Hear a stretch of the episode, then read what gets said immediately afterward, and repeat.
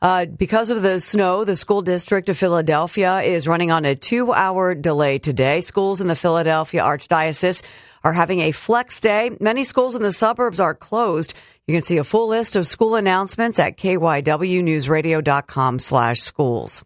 TuneIn is the audio platform with something for everyone.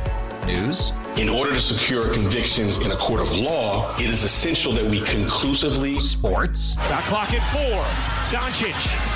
The step back three. You bet. Music. You set my world on fire. Yes, oh. and even podcasts.